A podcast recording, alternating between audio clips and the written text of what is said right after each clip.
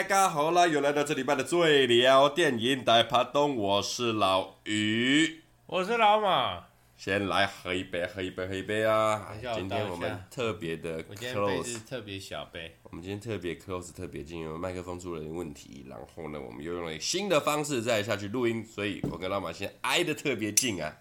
还好啦，还行，还行。我们之前不是用手机录过一段时间？有有有，一录过一两集，录过一两集。这个礼拜跟大家聊的电影啊，刘德华，九二年啊，不是九二年，九零年的作品，九零年刚好是我出生的那一年的九零年，《天若有情》这部真的是在我们这一代人心中他的代表作。呃，我今天再度认真的看了一次《天若有情》，我会发现。其实经典之所以会是经典呢，它是有它一定的道理的。嗯，就比方说，他我先不讲他目前的演员哦，这一部片啊，幕后的工作人员其实对我来讲就是一个呃明星队。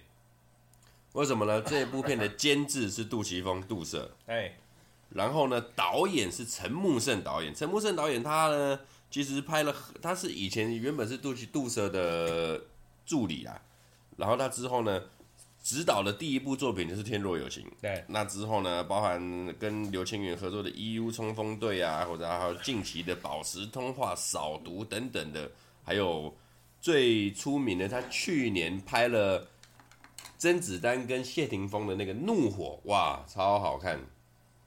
但陈木胜导演现在也离开了我们了啊，他是这部片的导演。另外呢，他的策划、啊、是林岭东导演跟王晶，背后这么强的团队，那其他的那些什么助理啊、编辑等等，不拉不拉的，我们就不提了。光这四个人合体出品的一部戏，难怪《天若有情》真的是我们一部经典中的经典。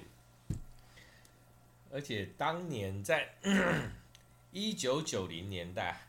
刘德华因为这部片蝉联了三次韩国最受欢迎剧情啊！一部电影让他蝉联三次，应该这么说啦。我们在台湾哦，受到这个香港电影的熏陶啊，熏陶影响之下，香港电影对我们来讲是一部很威猛的一个一个印象。对。那么对韩国而言呢，其实也是，你知道韩国人啊，对周润发啊，对，先不讲刘德华，他们早年对周润发、对张国荣，是把他们崇拜为神的作神，是神一样的存在，包含现在也是。那到后期的像刘德华、成龙等等的，对这韩国的影响哦，也是非常非常之强烈。但我觉得那个落差会在我们看香港电影啊，其实非常常看到台湾人哦，对不对？吴倩莲就是啊，吴倩莲，吴倩莲。这部片的女主角不能算他的出道作，但是因为第一部电影就是走红啦，走红啦，让大家知道他啦。对，让大家知道他。那我们就先从吴倩莲聊起。其实这一部片哦，我觉得他找他来演这个角色刚刚好。你如果说要做一个对比的话，相较于之前那种《旺角卡门》，他跟张曼玉的那种。一样是青涩少女遇上黑社会的戏，我倒觉得这部片的吴倩莲饰演的这个青涩少女更加成功了一点点，因为她纯，就是对比拉的更大，就是她跟刘德华之间的那个对比，而且她跟刘德华之间出来的那个爱情，就是你看得到的年轻人的爱情，年轻人的爱情，没有没有。小朋友的爱情，欸、再讲难听一点，就是没有未来的爱情了。对啊，没有未来的爱情。这部片其实本来就是一个悲催的爱情戏。对，那相对于呃《旺角卡门》而言，其实两个角色有点不同了，不一样啊。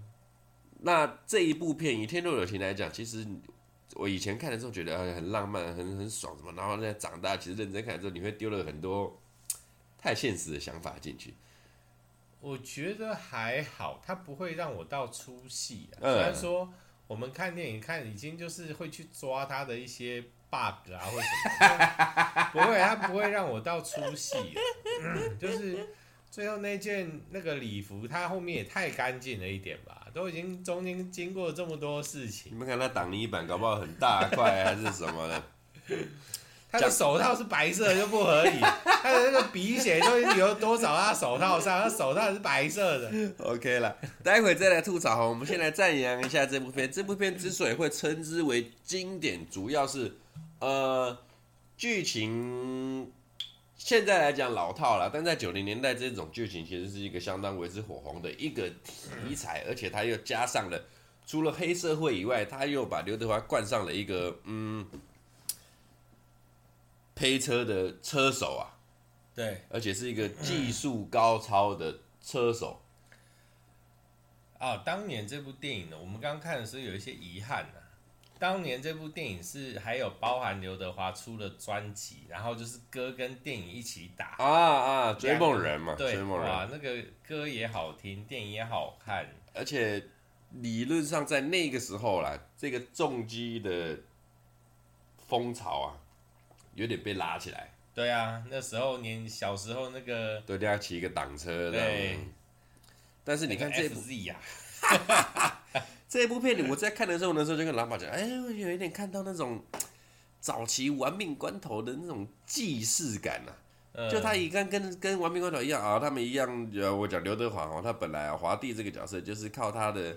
很厉害的开车的技术，骑车的技术，利用他的技术去当抢劫的车手，反正就是去做一些违法的事情的，对，做一些违法的事情，然后也蛮能打的。他其实就跟唐老大其实差不多的概念啦，够凶够狠啊，然后重义气，也重义气，对对对对对对对。所以为什么这个天若有情啊？因为第一集华帝就死了。对啊，不然搞不好会拍到《天若有情九》《天若有情十》，然后他们那个家族会越来越大。但那个后面故事不一样啊！你你知道拍那个那个香港版的 《速度与激情》？对，你注意看这一部片哦。哎，《速度与激情》很合这个内容啊！哎，对啊，对啊，又速度又激情，甚至我觉得他拍的其实又比《文明关头》前一两集好啊。不一样方向了哦，对了，对了，对了，对了，理论上是不一样，但是但是他们概念上是差不多的啦，都是为非作歹嘛。但是亡命关头没有那么多爱情的成分啊，啊，他们是亲情多啦。对啊，亲情多啦。你注意看这部片哈，戏里面交代了吴倩莲是一个十七岁的富家千金，嘿，富家千金，这完美的诠释了一个很好的一个该有的传统故事该有的女主角。那刘德华的身世也是一个很传统的该有的男主角啊，父母双亡，然后从小悲催，然后又就像你讲的逞凶斗狠，对啊，讲义气重义气啊。讲到这一部片哦，这部片《天若有情》让我觉得最不合理的一件事情是里面的人过 头了，对，你不相信他们这么讲义气的，义气过头。古惑仔的片看多了啊啊，对我刚刚想到。古惑仔开始之前，哎，出现古惑仔系列电影之前，香港的黑黑社会电影都比较是走这个方向，嗯，就有点浪漫，对对对，都一定要带点爱情，稍微义气，他没有办法以黑社会为主，就是义气为主，啊、就是不太讲社团的事，有就是稍微交代一下你的背景过程，跟你是什么社团之间的这种、啊、这种爱恨情仇。了，啊，对，确实在你讲，但是你看哦，这部片是九零年。对，那《古惑仔》第一集郑伊健问世的时候是九六年，中间差了六年。对，那九二九三这一段期间，其实就是慢慢的香港电影慢慢的落寞了啦，一直到九六年《古惑仔》再次回来之后，才有慢慢的有点把港片救回来那么一滴滴了。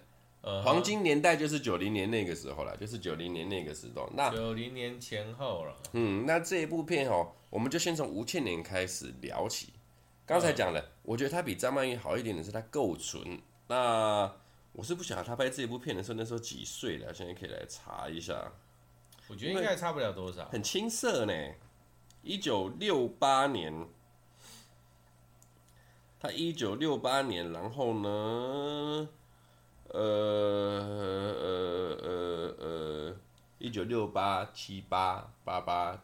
九六哦，二十二岁左右，二十一、二十二岁左右拍了《天若有情》。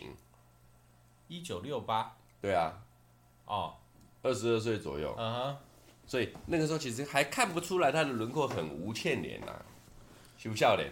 没有，就是年轻的那个状态，但是也是因为这样啊。你看，你刚刚说他跟张曼玉的差别，欸、我觉得张曼玉那个什么旺角卡嘛，嗯，他们是处在同一个社会里面，欸、但是他们是接触到的阶层不同。啊啊，就比如说啊、呃，我就是有认识一些兄弟啊，但是我没有碰过一个这么凶狠的一个有地位的。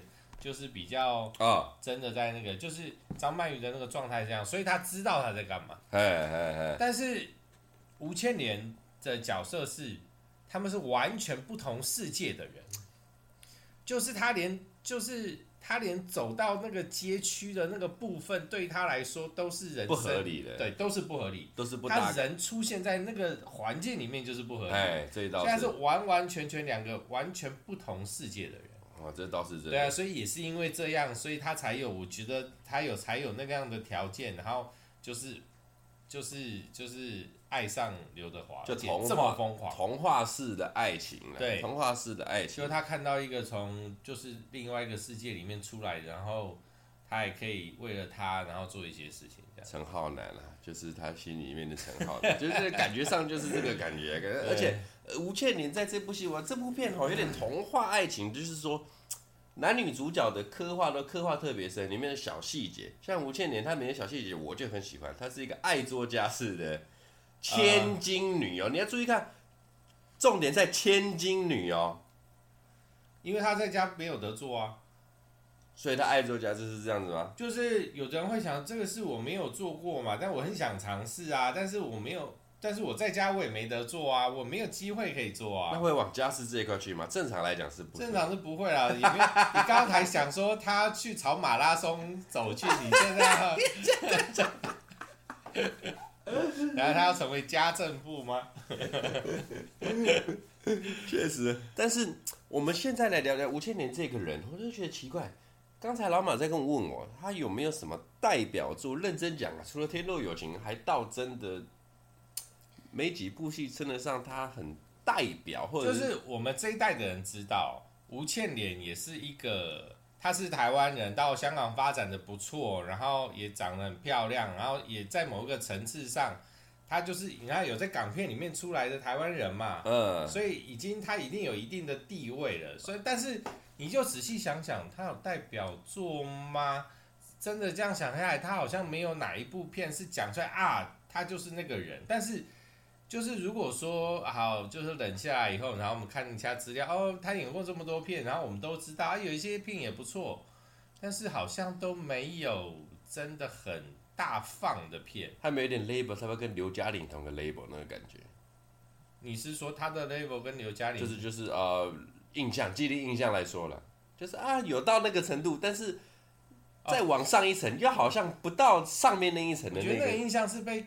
扛上去的、欸，就是你看、啊，就是呃那个谁，其实有一些女星，台湾的，哎，然后都到香港发展的不错。那个时代，后面的我们不要讲，就是都是很大放光，都是大放异彩的。嗯，但是就是哎，他们条件一样，所以他好像也是这样的这几个人的其中一员。但是你仔细想他的作品，他作品其实也不少啦，嗯，只是。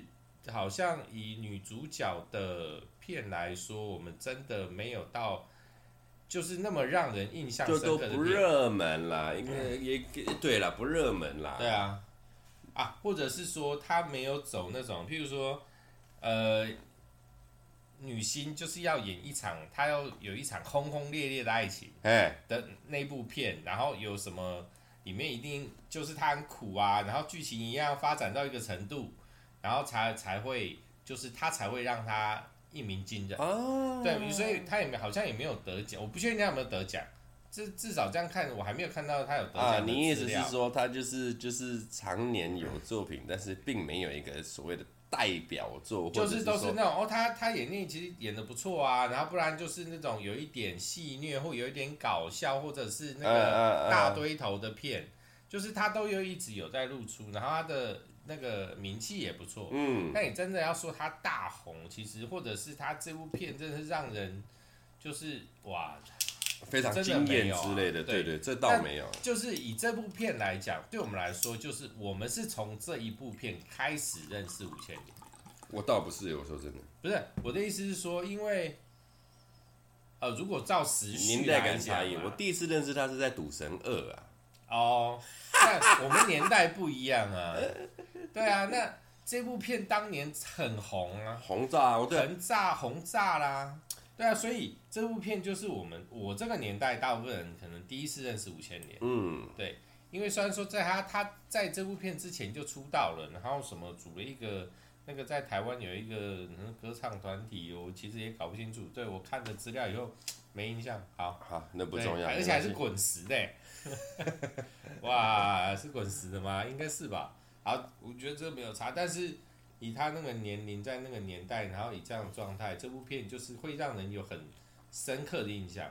但是其实我对他的印象最深刻的还是这部片啊，就是在后面我知道他演了哪些，但是最最最有印象，一提到吴倩莲就是《天若有情》放在最前面这样子。对，对那你看哦，我想问哈，你把这部片里面的达哥放在什么？就是以达哥的作品输出，吴孟达在这部片哦饰演了一个男配角，那他是一个刘德华的，呃，他算是大学长啦，但是就是那种升不上位，他自己也没有办法，然后又是一个俗辣的这种，永远都在那个俗辣的那个，哎，老油条，但是他就很跟刘德华又是一对宝这样子。但是你注意看他在这一部片的演绎，我为什么常常说我很喜欢吴孟达，就是他能够在演剧情片跟喜剧片是完全不一样的输出，嗯，跟他演反派是三种完全不一样的输出，嗯，一般的喜剧演员老实说是做不太到这件事情的。哦，他的反派很厉害。对，你比方说我们讲喜剧演员哦，单推喜剧演员，这不在凑哦。你说啊，都演演喜剧的，譬如说什么啊，陈百祥啊，或者是上次我们有提到的葛明辉。或者是再早期一点的啊，譬如说冯淬帆、吴耀汉这些的，都是很厉害的喜剧演员。对，但是你要他们去演正经八百的剧情片，做不太到。但是达叔就很厉害，还是可以啊，只是有没有那个片找他们而已啊。对，但是你如果以这么的这样输出感的话，你看达叔的输出是比他们强很多很多的。嗯，就包含他的喜剧，喜剧跟周星驰的搭配，或者是跟刘德华搭配的一些剧情片。啊，包含像之前那个跟周润发搞的那一部叫什么来着？周润发跟张艾嘉跟达哥，张艾嘉。也是赛车的阿郎的故事，阿郎的故事之类，或者是再见阿郎，嘿，或者是阿呃达哥之前演的一些反派的角色，哇，那个演绎是完全不一样。你会发现，其实，在赌神里面那个那个什么金牙城啊，对对对对，对，你会看到达哥其实他是有用心在演戏的，嗯，他的没有那种。演反派或者是演剧情片，在里面你会看到他喜剧的影子没有？像我们上礼拜讲的，呃，望夫成龙啊，对，在里面你看到所有的角色都会，不管你给他什么角色，他都会有他自己的那种效果出来。但是达哥是没有的，我的见解是这样子。我觉得也是有，反而我觉得就是怎么说，就你讲到上礼拜那部片，我觉得喜剧的成分高下立判。嗯，就我们上礼拜在讲的时候，我们就有讲，上礼拜那部片是剧情片，哎，那《望夫成龙》是剧情片，哎，但是他们在他们的一些细节里面，他们都带了一点点喜剧成分。哦哦。但对我们来说，就是这不管是他们的功力，还是让人觉得这更生活平常。哎，因为不可能就是哦。这部电影我们知道是可能是就是它是剧情片，然后它带背的，它就从头要背到尾嘛？没有嘛？没有的人生真的是可以这样的嘛？就我我们的生活也不是啊，我们今天真的超累超忙，发生了一堆干事，你的生活中还是会有那么一些些一丁点的那个，就是有一些小稿的出现，有一些笑点会出现在生活中嘛？对。那达哥的动作，我觉得他在里面。呃，感觉不到笑点，但是他的一些他完很完美的呈现了，但是我可以看得到，他有一些地方他是有一些些想要做搞笑，好像没有，但是就是想要把生活平常的状态带进去的状态，但是他没有像周星驰他们的那个笑点这么再多一点，没有，所以我我觉得那个会有一点点落差，但不是说他演不好，就可能他就是这样，就是生活中的他，嗯就是比较偏这样的他是这样。这个角色我很喜欢的，就是他很喜欢贴近现实。呃，我们永远在背后讲了人家威，然后然后再戳别人的痛。就是人站在眼前的时候，你就退，你就懦，你就弱。嗯，然后人家已经走了，就是已经离你几步远，然后要离开了，你才那边开始大小声，你在那边。然后为了为了为了生活，然后对啊我们讲。卑躬屈膝，当然他自己个性也有一个问题，但是我觉得这是相当贴近现实的一个角色。就他们，他把这个人设定的很很鲜明，对，然后他也把他表现的很好。但是我觉得是这样，尤其是那个什么，有一段他不是把那个鸡毛掸子丢出去，然后把它捡回来的那一段，我我就一个小动作。就他那个丢出去，然后他那个走路的姿势动作，然后再加上你就可以感觉到他就是在退，呃，在进与退之中，后退中，在想要让自己强一点，但是自己的懦弱又没有办法让自己往前。哎，然后等到放开的时候，他其实还是有一点胆怯，也没有办法真的很赶的往前，有那种让有那种感觉存在了。确实，确实。尤其是最后一幕，他们大结局要去砍人的时候，其实你看到那个来回踱步啊、喝酒壮胆啊等等的，对啊，这种，然后到最后真的不行了，他的懦弱，对，最后他还是战胜他自己的懦弱了。对，他那一部分的开心，其实哎，很开心哎，对，就是那种开心，你会让他觉得哇，这个是多惨痛换来的，对，一个他，自己被砍了以后，他是在笑的，他很开心，他做。他做到了这件事情。我们先别讲说他做，我我甚至觉得他开心说，我被砍了啊！就我有一个实战经验呢，就总不用去人家到处被人家催说我每次被打不含扣什么等等之类的啊，这种感觉。对，就是被打的鼻青脸肿，跟被砍一刀是两件事。嘿嘿嘿嘿嘿，对对对对对对对对。呃，然后呢，回到现实哦，我们要聊刘德华吗？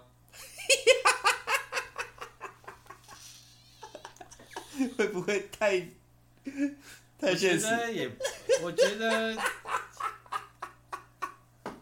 因为你知道九零年代的刘德华就是刘德华，对，就是刘德华，没有什么好可以，就他抽烟就是刘德华抽烟的样子，跑步就是个人的特质，在某。就是他每一个年代，可能都有每一个年代他个人的特质，哎，然后那个特质只要出来，我们就知道是他，就是刘德华。对，然后不管是他抽烟的样子，或者是他外套穿着在身上的那个状态，他就是那个样子，就是有点驼背，然后外套还要故意穿大号一点，然后走路小外八，有一点就是看这部戏的。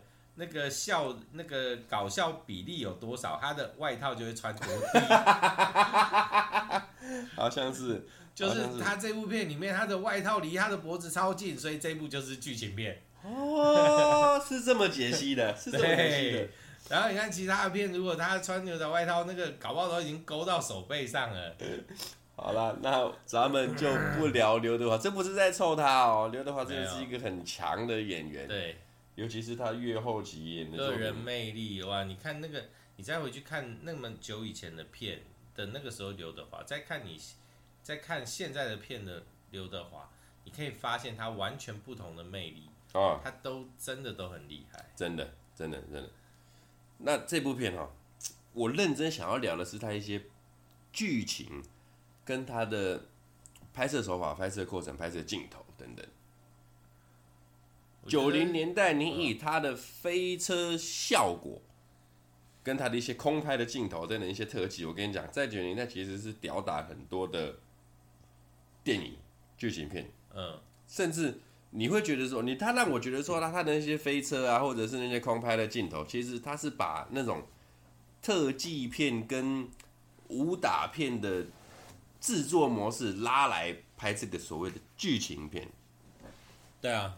你要么这种啊，你说这种早期成龙、洪金宝他们那些很大卡司制作，需要大爆炸什么才会这样从空中拍啊，什么或者飞车撞来撞去的，大成本的才有。但这部《天幕友情》不需要太大成本，但是他们也是很努力的做出来这件事情，而且他们没有大成本吗？中成本啊，他们那个前面第一场那个飞车，然后中间还有爆炸。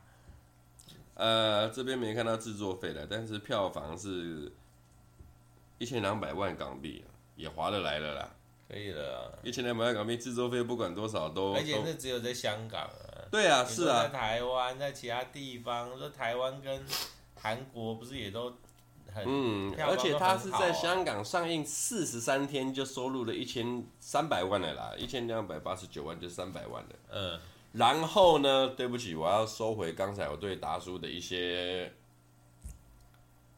赞扬。呃，什么了？因为这是他该得的。吴孟达凭本片荣获第十届香港金像奖最佳男配角，所以呢，这是他该得的。我来看看哈，那一年第十届香港金像奖的获奖名单，最佳男配角得奖的是吴孟达的《天若有情》。嗯，那跟他尬的有他同一部双料入围赌圣三叔的这个角色，然后呢，张学友也是两部哦，张学友用《倩女幽魂二》人间道跟《笑傲江湖》的林平之，还有《笑傲江湖》的刘巡刘老师，加上三个人不止，超多人。不是不是，我是说张学友的角色。张学友两个啊，《倩女幽魂》跟《笑傲江湖》。嗯。然后另外一个《笑傲江湖》是刘巡刘老师。嗯。然后呢，再来是尔冬升的川岛芳子，还有林正英的驱魔警察。其实很拼哎，你注意看，其实、欸、这真的每一步都都是一片天呢。对啊，而且他，你看像张学友他们这种的，其实是男主角的料都下来跟他们争男配角了。哎、欸，没有啊，以前张学友他也是男配多啦，他都是男配多啊，而且他男配得奖哦，他得很得了得了一两个奖有啊。那个时候他开始他的歌开始红了吗？因为还没还没哦，那歌在香港红，但在台湾还没，在台湾还没。他以前一直都在演男配啊，嗯，确实。但是他演的那种男配的呃戏份其实都强过主角，对对对对。都差不多，只是就故事主轴来讲，他不是男主角，确实。但是以戏份来讲，他的戏份其实很重。对，尤其你刚刚说那个，刚刚那个什么《倩女幽魂》那一部啊，嗯，但他戏份超重，超重啊！而且就是就是就是你一看就你一讲《倩女幽魂》，我们撇开王祖贤跟张国荣的话，你第三个想起来的绝对就是张学友。哎，不是，我是先想到五马。啊，那当然燕赤霞嘛，这 对呀、啊，燕赤霞你一定要先想到，而且还排在，哦，搞不好五马对我来说，哦，是第二个哦，第一个会先是那个小倩，然后再来、就是。对啊，小倩是一定的啊。对啊，而且哎、欸，我发现九零年的这一届的第十届的香港金像奖，你要在里面得奖哦，都不简单了。我先不，我先不讲他入围什么得什么，就讲一些得奖的，《笑傲江湖》，嗯，《阿飞正传》。嗯，喋血街头，天若有情，然后其他的什么，反正大部分都是都是有戏的在里面。这边是得奖的，还没讲入围的啊。嗯，入围的也是一大堆，什么赌圣啦，新半斤八两许冠文的，嗯，然后张艾嘉的庙街皇后等等的。哇，啊，倩女幽魂、驱魔警察这些的，这诶九零年这个是啊神仙打架，神仙打架，唯一入围的《天若有情》有两样，达叔拿了最佳男配角，然后呢，吴倩莲有入围的最佳新人，但是没有得奖。嗯，那那一年的最佳男主角是谁？那一年的最佳男主角是张国荣的《阿飞正传》。啊你不觉得，譬如说，在这种神仙打架的状态里面，哎，喜剧片会吃亏？喜剧片吃亏啊，相当吃亏。就是你知道艺术成分的，但，艺术成分重的容易得奖啊。就是也不是在说喜剧不好，但是就会有一种既定印象。嗯，既定印象。我觉得《阿飞正传》的题材比较就碰撞了，比较稍微碰撞。对，那一年的男主角，我刚看了一下。得奖的是张国荣《阿飞正传》，呃，那提名的有周星驰的《赌圣》，呃、许冠文的新半季八两，呃、然后张学友的喋血街头，跟梁家辉爱在他乡的季节。梁家辉爱在他乡。那你以我们既定的印象哈，你要我看了、啊、这一届入奖的入入围的名单，我绝对一开始就会跟你讲，不是张国荣就是梁家辉。嗯，因为口水片跟喜剧片就是相当的吃亏啊。对啊，一定的、啊，就是相当的吃亏。但是哎、欸，你不要这样讲呢。这一部片，这这这个这个我们心里想的这种概念呢、啊，后面也是被周星驰给打破了。但我觉得你要看呐、啊，譬如说，我我们讲就是拉远一点，哎，功夫是喜剧片吧？功夫是喜剧片啊，但是。它其实喜剧的比例已经开始压低了，它是悲催喜剧，它也没有到悲催啦。但你知道功夫干爆一堆奖吗？我知道啊，我我要讲的就是它不是随时随地都在搞笑，嗯，就是它把搞笑浓缩了，嗯，它的笑点都很到位，嗯，你绝对会被它戳到，你也不会觉得很出戏。那些就是他在这部片里面，他不用做特别夸张的。表情、肢体动作，他是用事件来告诉你我的笑点在哪，啊、所以它是整个是很完整的。除了有一点点特有用一点特效，但是我觉得那个他也没有把它拉得很明显的状态。嗯嗯，就是你你这样，譬如说，你看赌圣，他是用他，譬如说，他有的笑点就是很单纯建立在无厘头啊夸张的表情上，呃，就是或者是很单纯的。文字，然后用比较奇怪的语调去讲，哎、去调出那个猜出之类，对啊。但是功夫里面完全没有这种东西，他全部的笑点都在剧情里面。哎、然后你看他真的在没有笑点的时候，他就是正正经经的去那场戏就是剧情啊，剧情。所以你要说他真的是喜剧片还是剧情片？我还是归纳在喜剧，但是我觉得两个都有，所以他才有办法得这么多奖哦。我觉得这个才这样才可以拉出，就是让人家看到更真实你演技嗯深层的部分。嗯、他没有用很单纯的表情、肢体动作就去钓那个很表象的东西。呃，肢体喜剧跟剧情喜剧的就不一样差异了。对啊。反正不管了，达叔在我心中他就是最强的绿叶，就是你要他演什么他都可以，看他要不要而已。对，很强。而且你看这部片哦，老实说，最后的 highlight，天若有情，你前面都可以慢慢看，不专心看什么，一直到最后大概十五分钟、二十分钟左右，我跟你讲，那个哎，你想离开眼神都不行。没有没有，你你这样讲不对。前面都在铺陈，哎、欸，你不可能前面都没看，你后面有办法很专心。对对对？你前面可以，就是你要铺陈，你要进到那个情绪里面。啊，你知道我们今天其实没有看得很过瘾，因为音乐对对对对，就是因为一些其他的因素，那所以我们没有办法进到剧，进到戏里面。但是那是因为我们对戏都很熟悉，嗯，所以我们才还是可以感受到。感受到他想要告诉我们的《天若有情》之所以经典，就是经典在最后的十五分钟、二十分钟，而且太多的小细节跟大方向可以讲。我们讲大方向来讲，哦，刘德华就已经身负重伤了嘛，然后呢，去接了吴倩莲之后的第一个小细节，就是一个我跟你讲，我为什么说这部片都是讲义气的好人，包含那个三姐他们的佣人啊，嗯。还帮忙做球助攻给吴倩莲这个小姐，正常人这种东西一定是通常那个不会啊，这是一个小细节。然后再来呢，就是最大最浪漫的地方，就是刘德华很中二的用街边的垃圾桶把婚纱店的玻璃给砸了，然后两个人换上了婚婚那个礼服啊，哇，这真的是我跟你讲，你港片史上说最浪漫的情节莫过于此了呢。